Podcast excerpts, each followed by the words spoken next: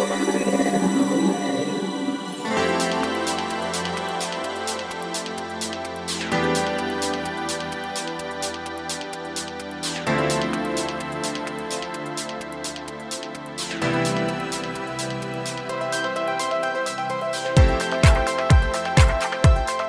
んにちは、ゆきです。キクマガだいさんびゃくななじゅうごかいの時間がやってまいりました。早川さん、今週もよろしくお願いします。おやすみなさい。もう寝ちゃうの？僕ね、最近これ番組内でも言ったと思うんですけど、夜くじ過ぎると眠いんだよね。もうちょっとこう年齢のせいかな。最近そのネタやめてくれるかな。いや、なんか振ってこられたのかなと思って。でもね、オープニングトークはこうほら、僕は食うつもりはないので、ゆきさんいかがなんですかね、今日のオープニングトークは。今日はね、こんな質問です。こんな質問ですか。はい。ポッドキャストネーム、はい、ゆっきーさんからこんな質問いただいております、はい、早川さんこんにちは。早川さん、夏に、はい、夏になったらこれを聴いちゃうっていう曲は何かありますかということで、はい、ぶっつけで聞いてみましたけれども、そもそも音楽聴きます？聴きますよ。聴きますけど、めっちゃマイクから遠くなってますけど。聴きますけど、夏に聴きたくなるとかってないよね。本当？やっぱ気分で結構選びます。季節というよりも。曲じゃなくて夏っていうもので何かを連想するとかってあるかもね。必ずやるものとかだったら。曲はないんだ。そういう感じで曲選びはしてないんですね。うん、例えばなんか夏のプレイリスト作るとかないよね。私絶対真夏の果実。あ、サザン、うん、あ、どうしたらいいんだろうというぐらい、起きたら真夏の果実。別に普段サザンをそんなに聴くわけじゃないんだ。でもサザンのライブ行ったしね。あ、好きなの？好きよ。じゃあ結構好きなんだ。いや、あのものすごい好きな人に言ったらね、怒られちゃうようなファンかもしれないけど、うん、でも好きよ。でもね、サザンで掘っていくのもあのなぜか分かんないんだけど、俺ね結構ほら、俺も横浜、まあ、湘南ほぼ隣だからさ、うん、もちろん好きだし、うん、最近そんな聞かないんだけど、うん、結構ほら人気もあるし全国的なもんかと思ったんだけど、これ意外とやっぱりこう関東圏じゃない人、もちろん好きな人いっぱいいると思うんだけど、うん、なんかそんなに湘南って言われてもみたいな人もいるみたいね。あ、そう、うん、でも全国ツアーしてたからね。まあね、もういや、もちろんもちろんレベルが違いますけど、うん、そうか、夏なんかね、多分ね、大学生時代はまたなんかこれおじさんの話になっちゃうんだけどさ、大学時代の時はやっぱり多分サザン聞いたりとかさ、うん、そういうのあったと思うんだけど、やっぱ季節感がなくなってきたよね、このアラフォーになってから。いや、逆に感じるでしょ、いちねんの移り変わりのなんかこう切なさというか、また喜びというか。俺らもう年だな。一緒にしないでよ。いや、 な, なんか違う、わかんない。ほら、なんかこうかっこよくまとめると、ほら、なんかいろんなとこ飛んでるからさ、ね、季節感も土地感もなくなくなってきてさ、地球に生きてるって感じだもんね。そうそうそうそう。だって例えばオーストラリアとか行ったらね、全然季節違うわけでしょ、ね、そうか。で、去年も夏ってヨーロッパ行ってたし、何がなんだかよくわかんないけど。なるほどね。で も, ちょっとそうね、でも逆にこう夏のそういうなんかプレイリストだったら、こう皆さんからお便りいただきたいですね。なんかね、こんなところでではいっきょく聴いていただきましょうとか言いたいんですけどね。そうですね、本当はね、はい、僕が歌うわけにもいきませんので。ということで、はちがつの今週が最終週ですからね、はい、皆さん本編もぜひお付き合いください。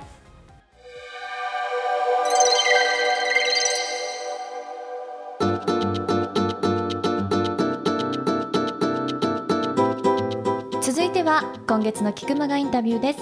今月はパーソナルスタイリストの大山俊さんをお迎えしてお送りしてまいりましたが、今週で最終回となっております、はい、いやー、今週もまだですね、お会いできてないんですけども。だと思ってましたよ、きっとリスナーさんもそうだろうなと思ってたと思います、はい、ただね、うん、彼にお会いしてたとしてもしてなかったとしてもですね、これよんかいめで言おうとしてたことはもう一つしかないです。何ですか？やっぱりね、あのトップランナーみんなに共通していることで何度も言ってますけど、彼もまたご多分に漏れず、うん、もうこの一言なんですけど、とにかくね、謙虚。あー、そうなんですね。あの駆け出しの頃から、まあ、言ってもいいと思うけど、成功する前から、うんうん、えー、知ってて、まあ、一緒に走ってきたんだけど、その時もそうだし、えー、本を出して今もそうだけど、とにかく丁寧。誰に対してもいつどんな時でも、彼はこう取り乱したりとか人によって態度を変えたことを見たことがない。だからもちろんね、あのパーソナルスタイリストとして能力、センス、えー、努力全てやってきたと思うんだけど、まあ、何よりも彼のこう人に対して、えー、誰に対しても謙虚にやってることが、多分今日のこう成功し続けていることにつながるんじゃないかなというふうに思わせていただいて、このよんかいめを締めくくりたいと思います。さあそれでは大山俊さんのインタビュー最終回お楽しみください。えー、ぶっちゃけて聞きたいんですけど、うん、まあ、大山さんというよりもやっぱりこうほら服装のコーディネーターってもういっぱいいるし、はい、多分増えてると思うんですよ。いっぱいいますね。どんどん増えるんじゃないですかね。で個人的に誰かってことじゃないんですけど、はい、僕もまあ大山さんご存じのように人嫌いなのであんまり人目に出ることないんですけど、まあ、年ににねんにいっかいぐらいかな、はい、こう交流会みたいな何かで行かざるを得ない時があって、はい、その時にこうまあ、誰とは言いませんがこう服装コーディネーターパーソナルスタイリストって言って名刺を見て正直もうその最初からその人のセンスが悪いまあ自分は棚に上げさせてもらうっていうかあんまりセンスの人実は見たことがないんですよね。こう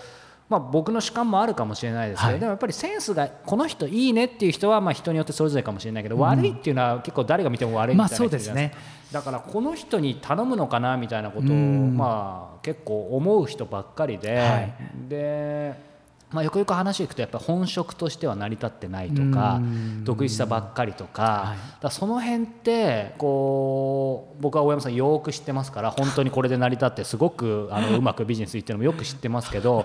実際こうやっぱり最初は大変だったのかなとか、はい、あと業界的にそれで食ってる人って大山さんも実際数出さなくてもいいけどやっぱりどんな感じなんだろうっていうのは知りたいですよね。ええ、うんうんパーソナルスタイリストって言ってる人はいっぱいいるけどなんとかこうでただ本当にこうそれでちゃんといっぽん立って継続して大山さんが自分は置いといてえ本物でちゃんと続けてる人って大山さんが知る限りどのくらいいるんだろう。ああ、少ないとは思うんですがまあパーセンテントでいうと ごパーセント もいないんじゃないですかね。その全体それ名乗ってる人のですよね。そうですね。まあ、本当に難しい業種だと思いますね、うんうん、だってこうまずこういったパーソナルスタイリストっていう仕事があるっていうことを知ってる方も少ない、うんうん、知ったところでじゃあまたそれをお金を払ってやってみようっていうところになるっていうのもなかなか難しかったりするので、まあ、店員さんがいるのでそことどう違うのかっていうのをちゃんと価値感じてもらうためにも結構大変だったりするので、まあ、難しいのは難しいですよね、うんうんうんまあ、その中でこう僕はもちろんよく分かってますけどなんかまあさっきの話もつながるかもしれないですけど大山さんがその ごパーセント に入れてるというのはなぜだと思います？あ結構泥臭くやってますよね。泥臭くっていうのは、はいまあ、まあ早川さん知ってるのでもう全部言っちゃいますけども、うん、起業当初ってやっぱりそれだけでなかなかビジネスがうまくいかないことがあったので、うんうん、じゃあ自分にも自分の持ってる知識とかスキルってどんなものがあるだろうと思って、うんうん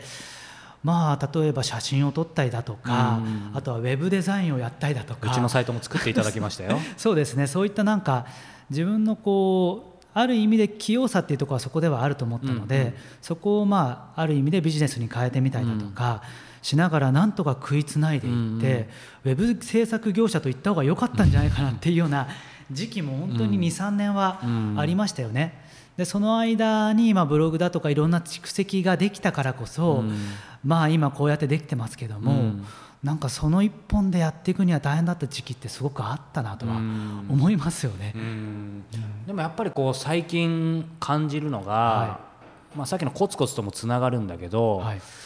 なんか最後の最後は、はい、あのやっぱり一流になる人って、ええまあ、実はね始まる前も超一流の条件僕が最近インタビューする中で聞いて、まあ、一つは体力っていうのが実はねその超一流は思ったんだけど、ええやっぱもう一つは実は昨日こう別に言ってもいいと思うんだけど、はい、今あの石平さんとメールマガジンを始めて彼とも話したんだけど最後は人柄だよねって普通っちゃ普通なんだけど、えー、だからそこはすごい感じでやっぱり大山さんってこうもちろん今後も変わらないだろうしもちろん変わらないでほしいんだけど全くこう人に対してこう何か態度を変えたりとかさ、うんうんなんか常に低姿勢だしでももちろんちゃんとプライドは持ってるしだからなんかその辺で自分でも気をつけてるのかな、まあ、持って生まれたもそう、そういう意味でもセンスなのかもしれないけどそれもあ人柄がいいかどうかちょっと分かんないですけども、うん、うんと自信がないと思いますね。自分の自信とかセンスに過信はしてないです、うんうんうんうんまあ、先ほどもちょっとお話しした通りなんだろうなもともとセンスが良かったとは思っていないので、うん後々こういろいろとコツコツ努力続けながらセンスが良くなってきたっていうところがあるので、うん、自分のセンスには期待もしていないし、うん、僕よりもセンスのいい人がたくさんいるので、うん、そういう人を見ながら、うんまあ、あんまりでかい態度は取れないなっていうのももちろん知ってるし、ね、この程度だったらまだまだ上がいるってのは分かってるので、うん、そこはもう常に謙虚でいれられるし、うんうん、なんか人と比べるのは良くないとかいう意見もありますけど、うん、僕は結構自分を比べてどの位置にいるのかを知った上で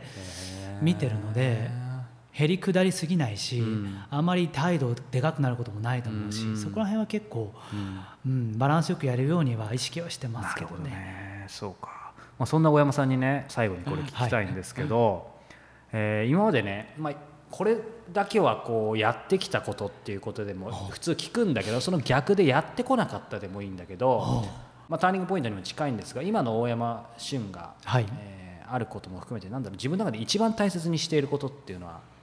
何ですかね。うーん、一番大切にしてること、うん、まあ主義主義でもいいし、言葉でもいいし、まあ、本でもいいし、物でもいいし、何でもいいんだけど、すごく大切にしていること、もう一言言うと客観性。あ、やっぱりそこですね、うん、今の自分はどうなのかを人との比較の中でしか僕は分からないほどの不器用さがあるので、うん、すごくそこは考えているんですね、うんそこで客観性ってどうやったら磨かれるのかって考えると、うん、もうこれもありがちなんですけど人間観察で、うん、僕はあんま電車に乗る時間がすごく多いので、うん、ずっと人を見ていて、まあ、ファッションが専門なので、はい、世の中の人のファッションどういうものを着ているのかとか、うん、そういうのすごく見てるんですね、はい、おしゃれな人もいればおしゃれじゃない人もいると、うん、でその人たちがなんでこれがおしゃれなのかなとか、うん、なんでこの人はおしゃれじゃないのかなっていうのを常に観察をして言葉にするようにしてるんですね、うんはい、でなんとなくで片付けちゃうと、うん、なかなかその答えが見えてこないので、うん、この人は例えばパンツのサイズ感があんまりこう大きすぎてかっこよく見えないんだとか、はいこの人はいつも靴をかっこよく履いてるから素敵に見えるんだとか、うん、何かしら理由を探して言葉にするようにしていて、うんはい、そこの観察の積み重ねで、うん、じゃあ自分はどうだろうだとか、うん、自分の位置はどこにいるんだろうっていうのを常にこうなんだろうな客観視して見るようにしてる、うん、ここはもう大切にはしてますね。なるほどね。じゃあ基本的にはもうどこまでも自分と向き合うというか、はい、もちろんそのご家族だったりご友人だったり、うん、さっきの話じゃないですけど、はい、客観的に見る人いるのかもしれないけど、うん、それ両方なのかな。でもやっぱり最後は自分と徹底的に向き合ってる感じなのかな。どっちもですね、うん、やっぱりこう自分一人になる時間ってすごい大切で、うん、必ず設けてますね、うん、僕も仕事の時間の中に何もしないで白い紙を用意して、うん、あとはペンを持ってボケーっとさんじゅっぷんぐらい自分の今考えていることを棚押しする時間っていうのを週にさんかいぐらい取ってるんですね。あー、素晴らしいですね。もうそれがやらないと、うん、もう自分の今いる位置だとかがわからないし、うん、器用じゃないんで整理ができないんで、うんうん、その自分と徹底的に向き合う時間も大切だし、うん、他人はどう思ってるのかとか、うん、そういうのをいろいろ聞く時間も大切にしてるし、うん、何者なのかはすごくわかるようにいろいろ努力はしてますね、うん、なるほど。そ, そんな大山俊さんがですね、はいまあ、じゃあ今後、はい、何者になっていくのかというかですかねなんか描いてることとかってありますか？うんもう得意分野は分かりました、うん、でこれでしか自分は貢献できないのかなっていうのは分かってるんですね、うん、それはもうファッションが苦手な方にどのように技術だとか知識をお伝えすれば、うん、もっと人生が楽しくなるのかなっていうところを、まあ、研究して伝え続けていくこと、うん、ここだけはまあぶらしちゃいけないなって思うので、まあ、ここをこれからもやっていきたいなと思ってますね、うん、じゃそういう意味では、まあ、それがまさにお話伺ってきて大山さんらしいなと思うんですけど、はい、なんかこれからすごく新しい何かを始めるとかっていうよりも、うんはいまあ、今のやっぱり積み重ね基本的にはうんそうですね。その積み重ねの形がまた変わる可能性はありますよね、うん、例えば自分でファッションブランドを作ったりだとかそれもあるかもしれない、うん、こういった服であればベーシックで着られますよっていうものをなんか提案する立場、うん、いろんなこうメディアの使い方もあるし、うん、そこの角度とか方法は変わってくるかもしれないですけども、うん、誰を幸せにしたいのか誰だったら自分はなんか情報とか知識で貢献ができるのかっていうところはぶらさないつもりでいきたいなと思いますね、うん、なるほどね。さあということで、えー、大山俊さんにお話伺ってきたんですけど、やっぱり楽しいですね、はい、これ皆さんも楽しいといいんだけどはい、これちなみに大山さんほらせっかくなんで大山さんにはむしろ大山さんこう自分から ピーアール 宣伝全然しない人なんで、うん、あの僕は単純に聞きたいんだけど、大山さんにほら、はい、今回のことで、まあ、もちろん本も興味持って読んでもらいたいんだけど、なんかお願いしたい時はサイトを見ればいいのかな。そうですね、サイトを見ていただければ、まあ、そこから何でしょう、ブログであったりですとか、うん、メルマガとかいろいろあるので、うん、何かしらあの情報として抜き取って帰っていただければいいかなと思いますけど、ね、あれだよね。でもほら俺はこう、まあ、良くも悪くもなんか肝が育ってるところあるから別に緊張しなかったけどさ、はい、やっぱり最初これ頼む時って緊張する人多いんじゃないの。そうは言っても大山さんみたいなこうフレンドリーな人でも、あ、いやもうそうだと思いますよね、うん、皆さんそれなりに覚悟を決めて来る方が多いんじゃないかなと思いますよね、うん、なんかでもそういう人にほらせっかくだからこう僕本当にね、あのかつてメルマガでも大山さんの宣伝したことあるんだけどあんまりこうしないんだけどほらやっぱり信頼にも関わるしさ、だからやっぱり大山さんはこう本当にもうずっと変わらず素晴らしいと思うんで僕は応援させていただきたいなとも思ってるんだけど、その時に何だろう、これさいいなと思ってもやっぱりちょっとビビる時あると思うんだけど、そういう人に向けてなんか一言リラックスするようななんか変な変な締めだけど、はい、そうですね、まあ、僕が逆の立場だったら、うん、初対面の人と買い物に行って何万円もの予算を使ってもらうって、まあ、ただごとじゃないと思うんですよね、はいはいはい、だからまあ僕の人となりだとかどういった信念を持ってやってるのかってやっぱり知ってもらうのが一番いいと思うので、うんうん、そのためのツールとして本を読んでもらうのもいいと思いますし、うんうん、あとはまあブログっていうのは本当に分かりやすいと思いますね、うんうん、でブログ以上にやっぱりメルマガというところでは、うん、もう先ほども言ったようにもう出し惜しみする気は毛頭ないですね、うん、ブログだとかメルマガを読んでそれだけで問題解決できる方はどんどん問題解決してもらいたいと思ってますので、うんうん、まあ、そういったものを読んでもらって、うん、あ、こういう信念でやってるんだなとか、うん、こういうようなこういうネットができるんだなっていうのを思ってもらって、その蓄積での信頼できるなとか、ね、自分ではちょっと解決できないんだなと思ったら、はい、まあ、僕のサービスを受けてもらうのもいいと思いますし、うん、それはもう最終的な手段だと思ってもらってもいいかなと思いますので、うん、そうですね、ええ、でもまあ常々言いますけど僕もこう、ね、今, 今頃思いましたけどこのポッドキャスト自体が一番その人の本質出ますんで、はい、だからあのポッドキャストってやっぱりいい意味でも悪い意味でもその人が本物かいのかが出たのでまああの今回ね皆さん大山さん素晴らしい方だということがよく分かったと思うので、ぜひチェックしてみてもらいたいと思うんですが、はい、あの最後にね先々月ぐらいからなんですけども、はい、キクマガのこう、えー、番組内でも言ってるんだけど、えー、この本編とは別にですね、はい、えー、一つ質問をさせてもらって、うん、それを、えーと、キクマガの無料会員登録してくださっている方にですね特典音声ということで、えー、キューアンドエー を一つプレゼントさせてもらってますので、はい、えー、せっかくなんで僕今考えたんですけど、はい、ちょっとひねくれた質問なんですが、えー、洋服選びはセンスではないと、うん、ここに、えー、本にも書いてあって言い切る大山俊が、はい、そうは言ってもね、はい、大山さん自身はセンスを磨いているわけで、うん、まあ、そのための秘訣って何なのかなっていうことをなるほど、えー、この後のこの特典音声で、えー、お話を伺いたいというふうに思っておりますので、大山さん、はい、考えておいてください。考えておきます、はい、ということで、えー、キクマガ今日はひゃくろくじゅうににんめのゲスト、えー、パーソナルスタイリストの大山俊さんにお話を伺いました。大山さん、ありがとうございました。ありがとうございました。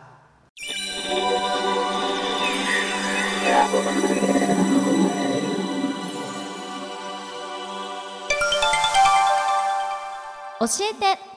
早川さん。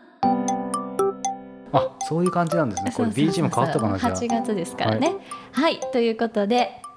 今月もたくさんいただいていた中から、はい、お二方目ですね、はい、ありがとうございます。ポッドキャストネーム南風さんからこんな質問をいただいております、はい、私はカウンセリングの仕事をしているので早川さんのインタビュアーとしてのお仕事ぶりを参考にさせていただいています、はい、いろいろな方からお話を聞かれるので常に多くのインプットがあると思うのですが、逆にどのような形でそれをアウトプットされていますか？私の場合も立場は少し違うのですが、常に聞く、聞き出すのが日常の仕事なので、時にインプットが多くなりすぎてその消化が追いつかず精神的に疲れがたまることがあるので伺ってみたいと思いました、うん、よろしくお願いしますということでございます。なるほど、そうか、こうインタビュアーやってるとこう聞き出すのがやっぱりインタビュアーが特にやることかなと思うけど、やっぱりいろんな仕事で近いことはやってるんだろうね。そうでしょうね。でもあれだよね、ゆきちゃんもこう近い仕事もされてるからやっぱり似たようなことは感じたりもすることあるのかな、うん。ただこのインタビュアーとカウンセリングのカウンセラーさんっていうのは、うん、またちょっとね、同じ聞くは聞くでも そ,、ね、その紅葉が違ってくるからね、うんうん、きっと興味深くこの質問されたんじゃないかと思いますけども、うん、そうですね。こう、まあ、まず最初にお話しておきたいのは僕個人の感覚なので、はい、まあ、その辺は最初に お, お伝えしたいんですけども、まず思ったのが、うん、そもそもなんだけど、うん、ほらえー、アウトプットされてますかっていうことでインプットが多くなりすぎて、まあ、苦しんでるってことなんだけど、そもそもこう無理にアウトプットしなきゃと思っていないかと、あー、それで疲れちゃってないかなっていうこともまず前提としてこう疑ってみてもいいんじゃないかなというふうに思って、なるほどね。はい。で、なぜかっていうと僕自身もかなりそういうふうに思ったことがあったんだけど、結構それも実は思い込みの罠で、あの別になんだろうな、うーん絶対インプットしまくってたらアウトプットしなきゃいけないって思い込む必要もなくて、うん、でちょっと今思い出したんだけど、以前さほら劇団主催の藤吉美和さんが、はい、えー、番組内で言ってたと思うんだけど、同じような悩み、そのアウトプットとインプットのバランスで悩んでた時に石平さんにかけられた言葉としてなんか紹介したけどさ、ほらそのインプットとアウトプットも結局呼吸と同じで、うんうん、思いっきり吸えば呼吸ってさ絶対吐くよね。そうですね、うん、だからそういうその逆もまたしかりじゃん。だからなんかそんなに別に意識しなくていいんじゃないかと。だから例えばだけど、俺もかつてそうほら取材すごいしてさ、うん、めちゃめちゃこう、まあ、だからこの彼女と同じだよね。ある意味そのインプットが多くなりすぎて一生に一回会えるか会えないの人、普通だったらっていう人にしょっちゅう会っていくわけで、そのペースが上がれば上がるほどすごい悩んでて、これこんなにこう一つ一つ受け止めたらそれだけで人生変わるのに、もう全然こう消化できないよ、うんうんうん、アウトプットできないよっていう時にすごい悩んで、はい、ただがむしゃらにじゃあそれをなんかブログに書かなきゃとか講演会で話そうかとか思ってたんだけど、それ聞いてるだけなんか疲れてくんじゃん。なんか俺がこう暑苦しく走ってなんか俺も疲れちゃう想像つくでしょで、だからなんかそういう意味でほらそもそものところでさっき言ったことなんだけど、まず本当にインプットのしすぎで疲れているのか、うん、それとも、えー、インプットしたら必ずアウトプットしなければいけないという固定観念に縛られていないのかっていうのを疑ってみる必要があるんじゃないかな。でただ、うん、もちろんこの方言うようにその上でもやっぱりそれにしてもインプットのしすぎっていうことだったらシンプルだと思うんだけどさ、ほら普段聞く役やってるんだから、ね、この方が逆に一番さ喋ってみたらどうだろう。何でも喋れる人に。それは講演会とかブログとか仕事とかなんか義務感のあるもんじゃなくて、シンプルに楽しく喋れる人にえ喋ってみたらいいと思う。だから聞くっていうのはさ反対話すでしょ。だから呼吸とイコールだと思うんだけど、まあそんなわけで僕にとって実はこの番組はまさにその存在でですね、だからよく喋りますよねおのずとね。そう、これあのキクマがリニューアルする前はインタビューの聞き手だけの僕だったので、実際の僕知らない方はこれ最初聞いた時ね、あれみたいによく喋るなみたいに思ったと思うんですけどもまあどっちもまた僕なんですけども、えー、まあそんなわけでですね、僕にとって一番大事な聞く役はゆきさんあなたですということで、キュー、はい、ということでね思ってまとめようと思ったんですが、ゆき、えー、さんどうですかこの質問に対して。なんか感じることとかある？コメント。でもアウトプットをしたくなる気持ちも分かりますよね、うんうんうん、でもそのアウトプットがインプットしたものを別に直接アウトプットすることはないじゃないですか。だからそれがアウトプットの仕方が趣味でもいいかもしれないし、うん、結局だからこう聞くばっかりでなんかこううーってなっちゃうんだったら、それを発散する何かっていうもの、うん、そうね、うん、があればまあ、お仕事の精神安定にもなるのかなと思いますけどね、うんうん、そうですね、まあ、個人的にはでもやっぱりこう僕個人の意見としては本当に必要な時はあんまり考えなくても、もう出ると思います、うん、何らかの形で、確かにね、うん、人間の体って面白いもんですね。そうそうそう、本当にね、なのでそれほど気負わずに、うん、でも誰かね喋れる人に喋るのがいいかなと個人的には思いますはい、ということでこれからもお仕事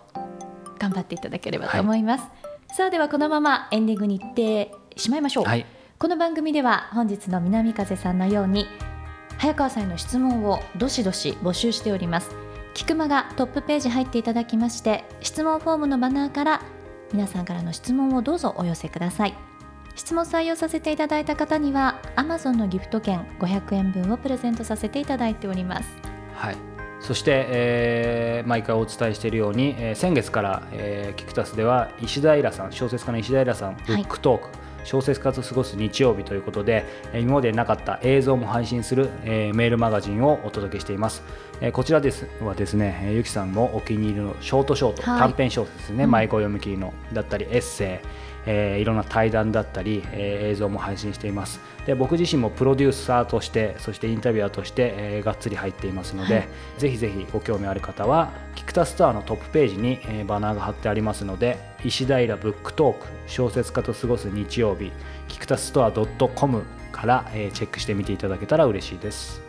そしてコスモポリタンの方も、そうですね、早川さんね、はい、引き続き始めていますので、以前もこの番組でもお知らせしましたが、僕の方でですね、そのコスモポリタンをなんで始めたのか、うん、何を学べるのかっていうことを、そもそものね、質問、えー、ゆきさんにお相手いただいて、えー、対談のように、えー、語り尽くしていますので、そちらもぜひ、えー、チェックしていただければと思います。こちらの ユーアールエル は、はい、えーと、イーコスモポリタンドットコム ですね。イーコスモポリタンドットコム で検索してみてください、はい、次回はもうくがつ、そうですね、残暑厳しいかな。皆さん素敵な夏をお過ごしください。宿題やんなきゃ